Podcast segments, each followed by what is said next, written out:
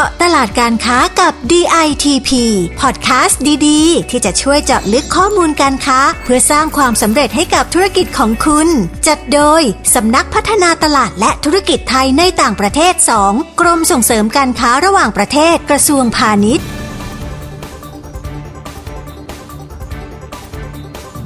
สวัสดีค่ะ พอดแคสต์ต่อตลาดการค้ากับ DDP วันนี้เราจะไปโฟกัสกันที่ 3 ภูมิภาคนะคะ ซึ่งอยู่ภายใต้การดูแลของสพต2หรือสำนักพัฒนาตลาดและธุรกิจไทยในต่างประเทศ 2 นะคะ ซึ่งดิฉันประภาบุรณสิริหัวหน้ากลุ่มงานแผนและอำนวยการ รับหน้าที่พาคุณผู้ฟังไปพูดคุย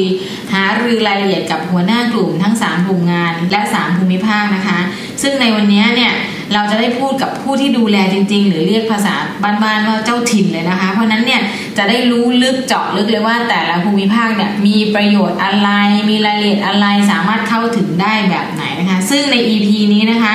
เราจะขอเริ่มจากกลุ่มภูมิภาคแรกกันเลยนะคะ ก็คือกลุ่มภูมิภาคอเมริกาและลาตินอเมริกา นะคะ ซึ่งเป็นภูมิภาคที่สำคัญมากเลย ขอต้อนรับคุณชวนนท์ผิวนินหัวหน้ากลุ่มงานภูมิภาคอเมริกาและลาตินอเมริกา สวัสดีค่ะคุณชวนนท์สวัสดีครับคุณประภาครับ และสวัสดีท่านผู้รับฟังทุกท่านนะครับผมค่ะวันนี้ผมยินดีที่จะมานำเสนอภูมิภาคที่มีความแตกต่างอย่างชัดเจนในเชิงเศรษฐกิจเอ่อรวมทั้งมุมมองและโอกาสในการขยาย ธุรกิจเพื่อเจาะตลาดการค้า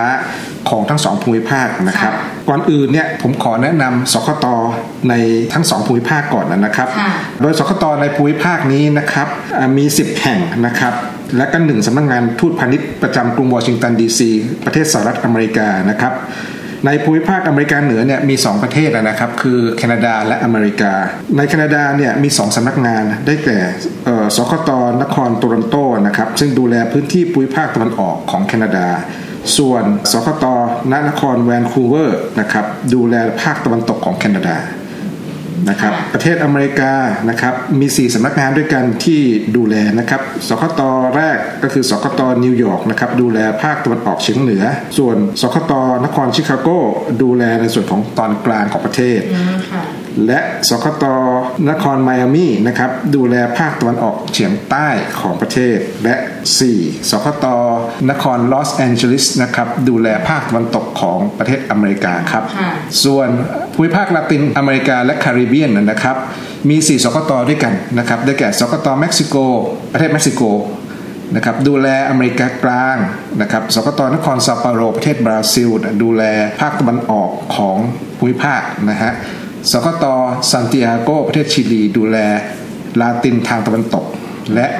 สคตกรุงบัวโนสไอเรส ประเทศอาร์เจนตินานะครับดูแลทางลาตินอเมริกาตอนใต้ทั้งหมดค่ะนะครับมีเยอะเหมือนกันนะคะคุณชวนนท์ใช่ครับ ซึ่งสคตเนี่ยทั้ง 10สำนักงานและ 1สำนักงานทูตพาณิชย์ในต่างประเทศเนี่ยค่ะทำหน้าที่เป็นเซลแมนประเทศ เพื่อขยายโอกาสทางการค้าให้กับสินค้าไทยครับเยอะเหมือนกันนะคะ แล้วบทบาทหน้าที่ของสปตสที่เข้าไปช่วยกลุยทางร่วมการพัฒนาให้ผู้ประกอบการไทยนะคะในแต่ละภูมิภาคเนี่ยเออมันแตกต่างหรือเหมือนกันยังไงบ้างคะคุณชวนนท์ ครับผมอ่าสพทสองนะครับ ขอเปรียบง่ายๆนะครับ เหมือนกับค่ะสำนักงานขายที่จะนำเสนอข้อมูลการค้านะครับเทรนด์สินค้า โอกาสสินค้า ข้อควรระวังและข้อจำกัดในการทำธุรกิจในแต่ละภูมิภาคอะนะครับค่ะซึ่งข้อมูลทั้งหมดนะครับ เป็นข้อมูลที่ได้มาจากสคตที่อยู่ในพื้นที่นะฮะ อีกอย่างหนึ่งที่สพทสองทำก็คือสร้างแพ็กเกจขยายตลาดสินค้านะครับไปยังตลาดเมืองรอง ตลาดใหม่ที่มีศักยภาพ เพื่อนำเสนอโอกาสในการขยายตลาดส่งออกสินค้าไทยค่ะนะครับถามนิดนึงสิคะคุณชวนนท์ไอ้แพ็กเกจขยายตลาดสินค้าเนี่ยที่ไปตลาดรองหรือตลาดใหม่เนี่ยมันมันแตกต่างจากของเดิมยังไงเผื่อคุณผู้ประกอบการที่ฟังอยู่อาจจะอยากทราบว่ามันมันเป็นยังไงเขาจะสนใจเข้าร่วมได้ยังไงคะเอาสั้นๆนะคะ ครับผมคือตลาดเมืองรองนะครับปกติแล้วเนี่ยถ้าเป็นตลาดหลักๆเนี่ยก็คือเป็นตลาดที่ทุกท่านเนี่ย รู้ๆกันอยู่นะครับ ไม่ว่าจะเป็นชิคาโกนิวยอร์กหรือไม่ลอสแอนเจลิสแต่ตลาดเมืองรองเนี่ยเป็นตลาดที่ผู้ส่งออกหลาย ๆ ท่านเนี่ยอาจจะไม่ได้โฟกัสในในเมืองเมืองนั้นๆนะครับค่ะไม่ว่าจะเป็นแอตแลนตาไม่ว่าจะเป็นจอร์เจีย หรือแม้แต่กระทั่งอินเดียนาค่ะนะครับพวกเนี้ยซึ่งหลาย ๆ ท่านเนี่ยอาจจะไม่ได้โฟกัส ตลาดเมืองรองพวกนี้ ซึ่งตลาดพวกนี้ก็มีศักยภาพเช่นเดียวกันครับผมอ๋อ หมายความว่าโดยส่วนใหญ่คนก็จะมุ่งไปแต่เมืองใหญ่ๆที่เรารู้จักใช่ถูกไหมคะครับคุณเจ้าวนครันบแต่ว่าไม่ได้มองอาตลาดเขาเรียกอะไรกลุ่มเล็ก ๆ เหมือนเราค้าขายกรุงเทพแต่ไม่มองอุบลหรือไม่มองใช่อ่าเขาเรียกอะไรสุพรรณบุรีอย่างเงี้ยถูกไหมะใช่ครับซึ่งจริงๆสุพรรณบุรีก็มีอำนาจซื้อเหมือนกันใช่ไหมครับะโอเช่นเดียวกับเอ่อเชียงใหม่ก็ไม่ได้ไปโฟกัสในตลาดรองๆอย่างเช่นเชียงรายหรือออ่าแพร่ค่ะหรือพะเยานะคะครับเพราะฉะนั้นคุณผู้ฟังจะได้เข้าใจว่าตลาดรองที่เราส่งเสริมอะมันคืออะไร ทีนี้ครับอยากจะให้คุณเจ้านนท์ลองเล่าอีกสักหน่อยหนึงว่าแล้วความเฉพาะของภูมิภาคอเมริกาเหนือ หรือว่าภูมิภาคลาตินอเมริกาเนี่ยมันต่างกันยังไง ผู้ประกอบการถ้าจะไปต้องเจาะยังไงหรือเริ่มต้นแบบไหนคะครับทั้งสองภูมิภาคนี้นะครับมีความแตกต่างกันในเชิงเศรษฐกิจค่อนข้างมากนะครับ ความต้องการสินค้าของสองตลาดเนี่ยก็มีความแตกต่างกันด้วยเช่นกันนะครับค่ะโดยตลาดอเมริกาเหนือเนี่ยก็คือค่ะมีแคนาดากับสหรัฐอเมริกานะครับเป็นตลาดที่มีศักยภาพสูง มีกำลังซื้อสูงอำนาจการต่อรองราคาสูง นะครับมาตรฐานความปลอดภัยในสินค้าสูงด้วยเช่นกันนะครับ อีกอย่างหนึ่งก็คือคำนึงถึงการรักษาสิ่งแวดล้อมอย่างยั่งยืน และการเป็นประเทศที่เป็นผู้นำเข้าเพื่อการบริโภคนะครับ จึงเป็นตลาดที่นำนำเข้าสินค้าตั้งต้นในอุตสาหกรรมเนี่ยไปจนถึงสินค้านำเข้าเพื่อการบริโภค ดังนั้นสินค้าที่นำเข้าเนี่ยจะต้องเป็นสินค้าที่ได้มาตรฐานนะครับ เป็นไปตามกฎระเบียบการนำเข้าที่กำหนด และต้องรักษาความเชื่อมั่นในตัวสินค้าด้วยนะครับ ส่วนราคาต้องแข่งขันได้นะครับ การแข่งขันได้ไม่ใช่ไม่ได้หมายถึงราคาต้องถูกอย่างเดียวค่ะนะครับอ่าเนื่องจากว่าการนำเข้าเนี่ยของสหรัฐเนี่ยเป็นการนำเข้าจากทั่วทุกมุมโลกอ๋อนะฮะค่ะ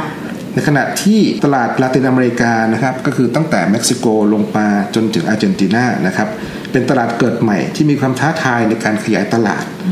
กำลังซื้อปานกลาง มีทรัพยากรธรรมชาติค่อนข้างมากนะครับค่ะเป็นประเทศผู้ผลิตเพื่อการส่งออกสินค้าคล้าย ๆ กับไทยอ๋อค่ะจึงเป็นตลาดนำเข้าส่งออกสินค้า เพื่อนำไปต่อยอดในอุตสาหกรรมต่อเนื่องของทั้งสองฝ่าย ดังนั้นเนี่ยสินค้าต้องมีคุณภาพและราคาก็เหมาะสมนะฮะอ๋อค่ะก็คือ price sensitivity นะครับค่ะเห็นไหมคะคุณผู้ฟังค่อนข้างแตกต่างกันมากเลยนะคะ ค่อนข้างรวยฐานะดีความต้องการสูง แต่การแข่งขันก็สูง อาจจะความฐานะไม่ดีมากแต่ทรัพยากรเยอะอาจจะแข่งขันต่ำกว่า แต่โอกาสการซื้อก็ไม่ได้สูงเท่า เพราะฉะนั้นเนี่ยอยากจะเรียนถามว่าถ้าจะต้องไปลุยธุรกิจของผู้ประกอบการไทยเนี่ยต้องมีความยากง่ายหรือต้องทำยังไงบ้างเริ่มจากในตรงไหนดีที่จะทำไปให้มีโอกาสจะเข้าสำหรับตลาดทั้งสองตลาดนี้นะคะคุณเจ้าวันนวล ครับผมตอนนี้นะครับสถานการณ์การแพร่ระบาดของโควิด -19 นะค่ะในอเมริกาและในแคนาดาเนี่ยนะครับคาดว่าจะสามารถควบคุมได้นะครับภายหลังจากการเร่งกระจายฉีดวัคซีนให้กับค่ะประชาชนภายในประเทศทั้งสองประเทศนะครับค่ะและคาดว่าจะครอบคลุมถึงร้อยละ70ของจำนวนประชากรทั้งหมดนะฮะภายในปลายปีนี้าฮะ พร้อมทั้งเนี่ยจะมีการลดมาตรการควบคุมการทำธุรกิจ เพื่อให้สามารถกลับมาเปิดบริการได้อีกครั้งในเร็ววันนั้นนะครับเมื่อการดำเนินชีวิตของพลเมืองเริ่มกลับมาดีขึ้นค่ะนะครับและกลับมาสู่สภาวะปกติ ก็จะเริ่มมีการใช้จ่ายเพิ่มมากขึ้นเศรษฐกิจภายในประเทศก็เริ่มฟื้นตัว คาดว่าอัตราการขยายตัวทางเศรษฐกิจเนี่ยในปี 64เนี่ยนะฮะคาดว่าจะโตประมาณร้อยละหก นะครับเยอะนะดังนั้นใช่ครับ ดังนั้นเนี่ยสินค้าไทยที่คาดว่าจะยังคงได้รับความสนใจนะครับในในช่วงนี้ก็คือสินค้าที่ขายผ่านทางอีคอมเมิร์ซนะครับอ่าค่ะสินค้า PPE สินค้าที่เกี่ยวกับการทำความสะอาด ฆ่าเชื้อ สินค้าที่เกี่ยวกับการเพิ่มประสิทธิภาพในการทำงานที่บ้านนะครับหรือที่เรียกว่า work from home นะครับได้แก่เครื่องใช้ไฟฟ้าเครื่องใช้อิเล็กทรอนิกส์สินค้าที่เกี่ยวกับการเพิ่มคุณภาพชีวิตและเวลาให้กับครอบครัวนะครับอย่างเช่นพวกเครื่องเล่นสันทนาการต่างๆนะครับไม่ว่าจะเป็นเกมบอร์ดวิดีโอเกมอะไรอย่างนี้นะครับก็คือใช้ชีวิตในบ้านเพิ่มมากใช่ขึ้นเท่านั้นนะอ่าอ่ากิจกครรมนพวกนั้น คนอเมริกานี่หลังจากโควิดมานี่ออกเดินทางไม่ได้ก็จะค่ะใช้ชีวิตภายในเคหสถานเพิ่มมากขึ้นนะครับ อีกอันหนึงที่เป็นสิ่งสำคัญก็คือสินค้าอาหารนะครับ ก็จะเป็นสินค้าอาหารแบบกึ่งสำเร็จพร้อมปรุงหรืออาหารพร้อมทานอ๋อค่ะนะฮะแล้วก็สินค้ากลุ่มเครื่องตกแต่งบ้านและสวน ก็เป็นสิ่งจำเป็นสำหรับคนที่อยู่บ้านนานใช่ๆค่ะเกิดการเบื่อ ก็จะไปทำสวนใช่ปลูกต้นไม้ครับอะไรอย่างงี้ใช่ไหมอ่าคะสร้างสภาพแวดล้อมให้ตัวเองได้มีปรับปรุงความสุขให้สวยทำใช่บ้านให้ให้มีความสุขสวยได้ค่ะนะครับ ในขณะที่ภูมิภาคลาตินอเมริกานะครับสถานการณ์การแพร่ระบาดโควิด -19 เนี่ยค่อนข้างรุนแรงนะฮะอย่างที่ทุกท่านได้รับรับทราบทางค่ะอ่าผ่านทางสื่อข่าวนะครับ ในบราซิลในอาร์เจนตินาเองหรือแม้แต่ในเม็กซิโกเนี่ยก็จะมีจำนวนผู้ติดเชื้อค่อนข้างสูงใช่นะครับ ส่งผลให้กิจกรรมทางเศรษฐกิจเนี่ยนะฮะ และปริมาณการนำเข้าและส่งออกเนี่ยลดลงค่อนข้างมากในปี 64เอ้ยในปี 63 ที่ผ่านมานะครับ และอาจจะต่อเนื่องถึงปี 64 ด้วยนะครับ แต่อย่างไรก็ตามเนี่ยคาดว่าเศรษฐกิจลาตินอเมริกาเนี่ยโดยรวมในปี 64 นะครับจะปรับตัวดีขึ้นนะครับ แม้ว่าการกระจายการฉีดวัคซีนเนี่ยจะยังคงล่าช้า แต่ค่ะแต่หลายประเทศก็พยายามผ่อนคลายมาตรการควบคุมกิจกรรมของธุรกิจเนยนะครับค่ะเพื่อกระตุ้นเศรษฐกิจ นะเห็นได้จากปริมาณการนำเข้าสินค้าประเภทปัจจัยการผลิตเนี่ยฟื้นตัวนะฮะตั้งแต่ไตรมาสแรกของปี 64 ปีนี้นะครับค่ะซึ่งจะส่งผลดีต่อการส่งออกสินค้าไทยไปยังภูมิภาคลาตินอเมริกานะครับนะฮะสิ่งที่มั่นใจได้อีกอันก็คือ IMF นะครับคาดการณ์ว่าเศรษฐกิจภูมิภาคลาตินอเมริกาในปี 2564 เนี่ยจะขยายตัวในแดนบวกนะฮะอยู่ที่ร้อยละ 3.5 สูงเหมือนกันนะคะใช่ได้เลยครับจากติดลบอ่า เลข 2 หลักใช่ใช่นะครับ ก็ใช่ขึ้นมาอยู่ที่ 3.5 ถือว่าเป็นตัวเลขที่สดใสพอสมใช่ควรค่ะนะครับดีทีเดียวเลยแหละใช่ สินค้าไทยเนี่ยที่คาดว่าจะยังคงได้รับความสนใจนะครับก็คล้ายๆกับของอเมริกา หรือว่าของแคนาดาก็คือสินค้าที่ต้องขายผ่านทาง e-commerce เช่นกันค่ะนะครับสินค้ากลุ่ม work from home ก็ได้แก่คอมพิวเตอร์อุปกรณ์เครื่องใช้สำนักงานต่างๆค่ะ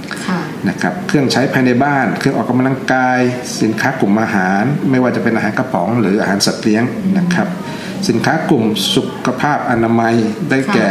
กระดาษชำระถุงมือยางหน้ากากอนามัย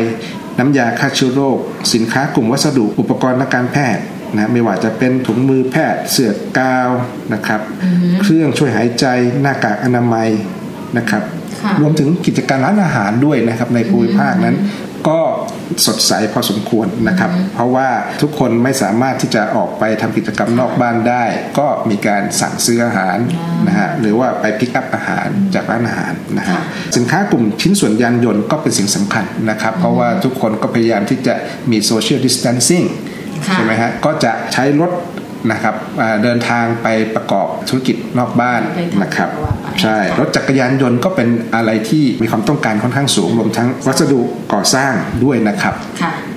คุณผู้ฟังคะฟังไปแล้วเนี่ยลู่ทางดีมากนะคะ อเมริกาเหนือและลาตินอเมริกาจริงครับฟังแล้วทำให้ผู้ประกอบการไทยแหมอยากจะคึกเขิมมาทำการค้าจังเลยนะคะ ทีนี้คุณชวนนท์คะเมื่อมีโอกาสและอุปสรรคเป็นยังไงบ้างคะว่าถ้ามีเราจะไปแล้วเนี่ยเราต้องมีแนวทางในการฝ่าฟันอุปสรรคอะไรบ้างคะ ครับก็เอ่ออย่างที่พูดนะครับภูมิภาคอเมริกาและลาตินอเมริกานะครับหลายๆท่านเนี่ยคงนึกถึงระยะทางที่ค่อนข้างไกลใช่เลยค่ะใช่ไหมฮะค่าใช้จ่ายในการเดินทางและค่าขนส่งเนี่ยที่สูงนะครับหลายประเทศเนี่ยบางครั้งยังนึกไม่ออกเลยนะฮะเพื่อเมื่อพูดชื่อมาแล้วอาจจะ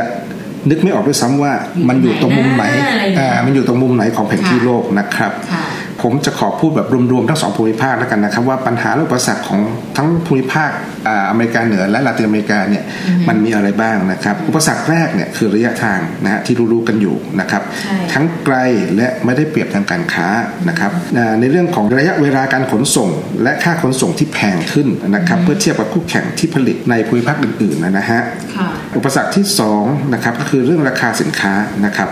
ต้องบอกว่าราคาต้องเหมาะสมนะครับ และมีคุณภาพนะครับ เนื่องจากว่าต้องแข่งขันกับผู้ส่งออกเนี่ยจากทั่วทุกมุมโลกเลยนะฮะราคาอาจจะไม่ใช่สิ่งที่จูงใจนะครับ แต่ขอให้พิจารณา ให้ความสำคัญกับการสร้างความเชื่อมั่นในตัวสินค้าและบริการ อันนั้นคือสิ่งที่ผมอยากจะหมายย้ำความว่าถ้ามันแพงบ้างไม่ใช่แพงมากนะแพงบ้างแต่คุณภาพดีเขาก็ยังสนใจใช่ไหมคะคุณใช่ครับขอให้เขามีมีความมั่นใจนะครับในตัวสินค้าและบริการของเราเนี่ยค่ะเขาก็จะอ่าหันกลับมาซื้อได้ได้นะครับผู้ผู้ประกอบการไทยฟังไว้นะคะ ต้องสร้างความเชื่อมั่นแล้วจะขายได้แม้จะไม่ได้ถูกที่สุด ใช่ครับโอเค่ะต่อไปนะฮะอุปสรรคต่อไปก็คือคุณภาพและมาตรฐานสินค้าค่ะนะครับตราสัญลักษณ์และคุณภาพเครื่องหมายรับรองเนี่ยนะฮะเป็นปัจจัยหนึ่งที่สร้างความมั่นใจกับผู้บริโภคนะครับ เพราะฉะนั้นเนี่ยถ้าท่านผู้ประกอบการรายไหนเนี่ยมีตราสัญลักษณ์ไม่ว่าจะเป็นฮาราวไม่ว่าจะเป็น ISO ต่างๆอะไรเงี้ยรวมทั้งอ่าไม่ว่าจะเป็นออร์แกนิกอะไรอย่างเงี้ยนะฮะไม่ว่าจะเป็นพวก green ด้วยก็ได้ใช่พวกใช่ไหมกรีนพวกอะไรที่มีการเซอร์ติฟายนะครับ ก็ควรที่จะมีการระบุไว้บนหน้ากล่องบรรจุภัณฑ์นะฮะให้เห็นนะครับค่ะเพื่อจะสร้างความมั่นใจกับผู้บริโภคโอเคนะครับอีกอย่างหนึ่งนะครับกฎระเบียบการนำเข้า อันนี้นะครับต้องขอย้ำนะครับว่าตอนนโยบายตอนนี้การเชื่อมโยงมาตรฐานการค้า เข้ากับเกณฑ์ด้านสิ่งแวดล้อม สิทธิมนุษยชน การคุ้มครองแรงงาน และกระบวนการตรวจสอบย้อนกลับเนี่ย เป็นกฎกติกามารยาทอีกอย่างหนึ่งที่จะเข้ามามีบทบาท เพิ่มมากขึ้นในอนาคตนะครับค่ะอีกอันหนึ่งที่ทุกท่านทราบดีนะครับ time zone นะครับ time zone นี่อเมริกานะครับคือภูมิภาคอเมริกากับลาตินเนี่ยต่างจากภูมิภาคเอเชียเนี่ยประมาณ 8-12 ชั่วโมงค่ะทำให้การติดต่อสื่อสารเกือบครึ่งวันเลยเนอะใช่และการเจรจาการค้าข้ามทวีปเนี่ยมีเวลาค่อนข้างจำกัดนะครับ อันสุดท้ายนะครับ ภาษาและความขัดแย้งต่างๆ ที่เกิดขึ้น เป็นเรื่องละเอียดอ่อนที่ต้องศึกษา และต้องทำความเข้าใจนะครับ อย่างเช่นภาษาที่และข้อความที่ใช้บนสลากสินค้า อันนั้นเนี่ยจะเป็นอะไรที่ช่วยในการนำเสนอสินค้าของท่านได้ ถ้าท่านศึกษาในเรื่องของในตัวของภาษานะครับ แล้วก็คำบางคำที่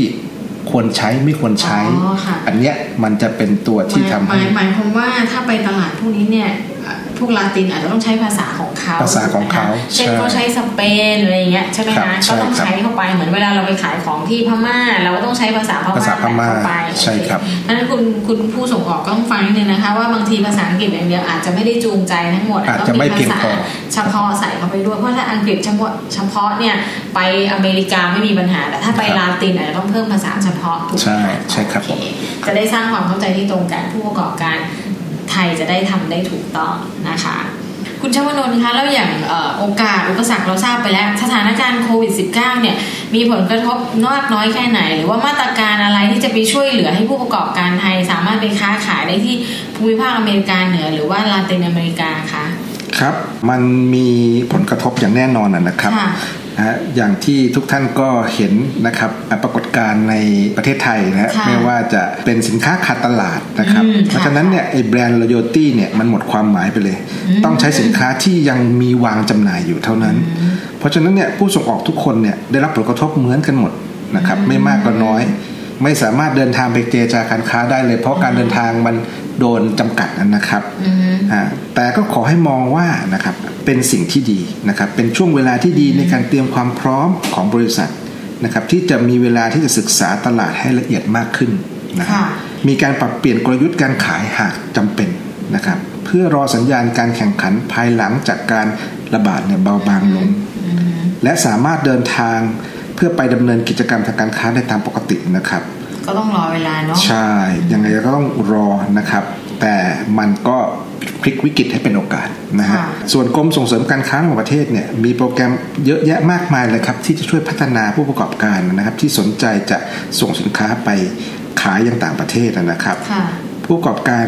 ที่สนใจนะครับ มีกิจกรรมมากมายนะครับ ที่จะส่งเสริมเนี่ยไม่ว่าจะเป็นการอบรมให้ความรู้เกี่ยวกับเรื่องตลาดนะครับ มีค่ะการให้คำปรึกษาโดยผู้เชี่ยวชาญในแต่ละตลาด มีการจับคู่ธุรกิจ นะครับแบบทั้ง in person และก็แบบออนไลน์ business matching นะครับ หรือการจัดงานและการเข้าร่วมงานแสดงสินค้าทั้งในและต่างประเทศ ทั้งในรูปแบบของ virtual trade show และ Mirror Mirror ค่ะนะครับรวมไปถึงนะครับการโปรโมทขายสินค้าไทยผ่านช่องทาง e-commerce platform นะครับไม่ว่าจะเป็น Amazon และก็การโฆษณาสินค้าไทยผ่านโซเชียลมีเดียนะครับโดยใช้อินฟลูเอนเซอร์ นะครับในประเทศนั้นๆนะครับนะคะคุณผู้ฟัง ถ้าคุณผู้ฟังฟังเนี่ยคุณผู้ฟังจะเห็นว่ามันมีคำที่เราได้ยินบ่อยๆ ไม่ว่าจะเป็นออนไลน์ business matching mirror mirror virtual trade show ต่างๆเหล่านี้เนี่ยจริง ๆ แล้วมันก็เป็นกิจกรรมที่เกิดขึ้นในในโลกปัจจุบันที่ไม่สามารถเดินทางไปหากันได้เป็นการค้าออนไลน์ แต่อย่างไรก็ตามนะคะคุณผู้ฟังในชื่อคล้ายๆ กันมันเหมือนกันเนี่ยก็ยังมีการแข่งขันที่แฝงอยู่เหมือนกัน เช่นคุณจะจัด virtual trade fair แบบไหน จะจัดเอ่อ hybrid trade fair ไหนก็ต้องมีการแข่งขันในรูปแบบที่แตกต่างกัน ใครเข้าถึงได้มากกว่า ใครอธิบายได้มากกว่า ใครหาจุดเด่น ใครหาจุดขายของสินค้าได้มากกว่า หรือตรงใจคนซื้อได้มากกว่า คนนั้นก็ได้รับการตอบรับทางการค้า เพราะฉะนั้นมันไม่ใช่เอารูปเดิมๆแบบเดิมๆมา มันต้องมีวิธีใช่ในการขายด้วยเหมือนกันใช่ครับนะคะ แล้วดิฉันฟังแล้วก็สะดุดใจนิดนึงที่ที่คุณเจ้านนท์พูดเรื่องแบรนด์ loyalty เนี่ยก็คือจริง ๆ แล้วสมัยก่อน ถ้าไม่ใช่ยี่ห้อนี้ฉันก็จะไม่ซื้อผมก็จะไม่บริโภคใช่แต่ณปัจจุบันเมื่อมันขาดแคลนอะไรก็ได้ฉันต้องซื้อ สมมุติว่าใช่เราเคยครับซื้อทิชชู่ยี่ห้อนี้เมื่อมันไม่มีอะไรที่เป็นทิชชู่เราก็ต้องเอาต้องเพราะฉะนั้นดิฉันก็เลยมองว่าอันเนี้ยก็เป็นโอกาสที่ทำให้หลาย ๆ สินค้าที่อยู่ในตลาดสามารถเข้าไปหาผู้บริโภคได้จากที่มันมีอยู่ใช่ครับซึ่งมันจะทำให้ค้นพบว่าเฮ้ยไอ้นี่ก็ดี ยี่ห้อนี้ก็ใช้ได้ไม่จำเป็นต้องแบรนด์นั้นแบรนด์นี้ถูกต้องเพราะฉะนั้นอยากจะให้ผู้ประกอบการไทยเนี่ย คงไว้ซึ่งความมีคุณภาพของเราแม้เราจะไม่ได้เป็นแบรนด์ top หรือแบรนด์สุดยอด แต่ถ้าเราคุณภาพดีก็ย่อมขายได้ใช่ไหมคุณใช่ครับผมครับอ่าถึงแม้ว่าจะเป็นน้องใหม่ในตลาดนะครับใช่แต่ก็ขอให้สร้างความมั่นใจกับตัวสินค้าหรือบริการตัวนี้ใช่ผมขอเน้นนะครับว่าค่ะไม่ควรมองข้ามเลยจริงใช่เห็นด้วยเลยค่ะ และอยากให้คุณนนท์พูดแล้วแผนของปีนี้ล่ะคะที่จะไปบุกตลาดลาตินอเมริกา หรือว่าอเมริกาเหนือเนี่ยมีแผนอะไรบ้างที่คุณผู้ฟังผู้ประกอบการไทยเนี่ยสามารถจะเข้าไปร่วมได้โอเคนะครับในส่วนของภูมิภาคอเมริกาและลาตินนยนะครับ ในช่วงไตรมาส 3 และ 4 ที่เหลือของปีนี้นะครับ แล้วก็ตลอดปี 65 นะครับ ซึ่งคาดว่านะครับสถานการณ์การแพร่ระบาดโควิด -19 เนี่ยยังคงจะอยู่กับเราไปอีก ระยะหนึ่งนะครับใช่ดิฉันก็คิดอย่างนั้นใช่ ยังคิดว่ามันน่าจะไปจนถึงปลายปี 65 ที่จะทำให้สถานการณ์การเดินทาง การไปทำการค้าขายในต่างประเทศจะดีขึ้นนะครับ เพราะฉะนั้นเนี่ยทางสพตสองเองอะนะครับ ก็มีโครงการร่วมกับทางสคตที่อยู่ในต่างประเทศนะครับค่ะเพื่อจะขยายกิจกรรมทางการค้านะครับ และเปิดตลาดให้กับ สินค้าของไทยเนี่ยฮะไม่ว่าจะเป็นโครงการส่งเสริมผู้ประกอบการนวัตกรรมอาหารนะครับเพื่อเจาะตลาดเกษตรอินทรีย์สหรัฐอเมริกาอ่าในงาน Natural Product Expo West นะครับซึ่งเป็นโครงการต่อเนื่องนะครับ ที่จะนำผู้ประกอบการที่มีนวัตกรรมอาหารเนี่ยไปพัฒนาศักยภาพด้านการตลาด เพื่อเจาะตลาดเกษตรอินทรีย์ของสหรัฐนะครับ อีกอันนึงนะครับ อีกโครงการหนึ่งที่น่าสนใจก็คือ โครงการส่งเสริมการค้าผลิตภัณฑ์รักโลกนะครับและผลิตภัณฑ์ที่เป็นมิตรต่อสิ่งแวดล้อม อันนี้เนี่ยทางอเมริกาเหนือเองเนี่ยร่วมกับภูมิภาคยุโรปนะครับค่ะทำโครงการนี้ขึ้นมาจับมือกันเพื่อที่จะใช่จับมือกันเพื่อที่จะขยายตลาดนะครับ ให้กับผู้ประกอบการไทยที่มีนวัตกรรมนะครับค่ะ ที่เกี่ยวข้องกับสิ่งแวดล้อม สินค้าที่เป็นนวัตกรรมรักโลกนะครับ ซึ่งตรงนี้เนี่ยเป็นอุตสาหกรรมที่เราต้องการ นะครับที่จะเน้นและก็ค่ะให้ความสำคัญตรงจุดซึ่งนี้มันก็ตรงกับที่รัฐบาลจะเน้น BCG ใช่ในการ BCG พัฒนาด้วยเศรษฐกิจด้วยเหมือนกันนะคะใช่ณครับผู้ฟังเพราะฉะนั้นเนี่ยอันนี้ก็เป็นอีกหนึ่งกิจกรรมที่น่าสนใจ แล้วก็สอดคล้องจากบ้านเราที่จะเน้นเรื่อง BCG กับสินค้าที่จะไปขายเรื่องเป็นมิตรกับสิ่งแวดล้อมนะคะใช่ครับเชิญใช่ครับณต่อเลยค่ะครับในส่วนของตลาดลาตินอเมริกานะครับเราก็มีการทำออนไลน์ Business Matching เหมือนกันนะครับ ร่วมกับทางตลาด ตะวันออกกลางและแอฟริกานะครับในสินค้าหลาย ๆ หมวดนะครับ ตรงนี้ก็จะจัดขึ้นในช่วงเดือนสิงหาคมปีนี้นะครับ และอีกโครงการหนึ่งซึ่งเราอยากที่จะนำเสนอนะครับ ก็คือโครงการส่งเสริมการค้าและการลงทุนในภูมิภาคลาตินอเมริกาค่ะซึ่งเป็นหนึ่งกิจกรรมที่จะนำผู้เชี่ยวชาญและผู้ส่งออกไทยที่ประสบความสำเร็จในการทำธุรกิจ หรือที่ได้ไปลงทุนในภูมิภาคลาตินแล้วเนี่ยมา ให้ความรู้นะครับมาแชร์ประสบการณ์ในการเข้าทำตลาดในภูมิภาคนี้นะครับ ซึ่งคาดว่าจะจัดขึ้นในช่วงเดือนมิถุนายนปีหน้านะครับค่ะโอ้โหฟังแล้วคุณผู้ฟังคะกิจกรรมเยอะแยะมากมาย ความรู้เรื่องตลาดอเมริกาเหนือ แล้วก็ลาตินอเมริกาก็มากมาย วันนี้รับไปเต็มๆเลยนะคะ คุณผู้ฟังซึ่งวันนี้นะคะ คุณชามนนท์ก็ได้ ให้โอกาสและเวลาในการมาเล่าให้เราฟังเลยนะคะ ว่าตลาดเป็นยังไงช่องทางโอกาสอุปสรรคเป็นยังไงนะคะ วันนี้ดิฉันต้องขอขอบคุณคุณเจ้าวนนท์มาก ๆ เลยนะคะ ที่มาให้ข้อมูลดีๆ กับคุณผู้ฟัง เรียกว่าแบบเน้นเน้นแน่นแน่นๆแล้วก็เปิดโอกาสให้ไปบุกตลาด พร้อมสร้างความท้าทายต่างๆ รู้จักตัวเอง รู้จักเขารู้จักเรารู้จักวางแผนก่อนก็มีสิทธิชนะในเกมนี้ได้เหมือนกันรวมถึงอุปสรรคหรือปัญหาที่คุณเจ้านนเล่า ถ้าเราฝ่าฟันและร่วมกันปฏิบัติไปได้ ก็ไปได้แน่ๆนะคะเพราะฉะนั้น ทีมงานของสพตสองพร้อมอยู่เคียงข้างผู้ประกอบการไทยเสมอนะคะ ติดตามเรื่องราวดีๆแบบนี้ได้ทุกวันจันทร์ถึงศุกร์ที่พอดแคสต์เจาะตลาดการค้ากับ JNTP ฝากกดติดตามกดไลค์กดแชร์กด subscribe ได้ด้วยนะคะสำหรับวันนี้ ดิฉันต้องขอกล่าวคำว่าสวัสดีค่ะ สวัสดีครับ เจาะตลาดการค้ากับ DITP ติดตามข้อมูล ข่าวสาร และกิจกรรมดีๆ เพิ่มเติมได้ที่ www.ditp.go.th หรือสายด่วน 1169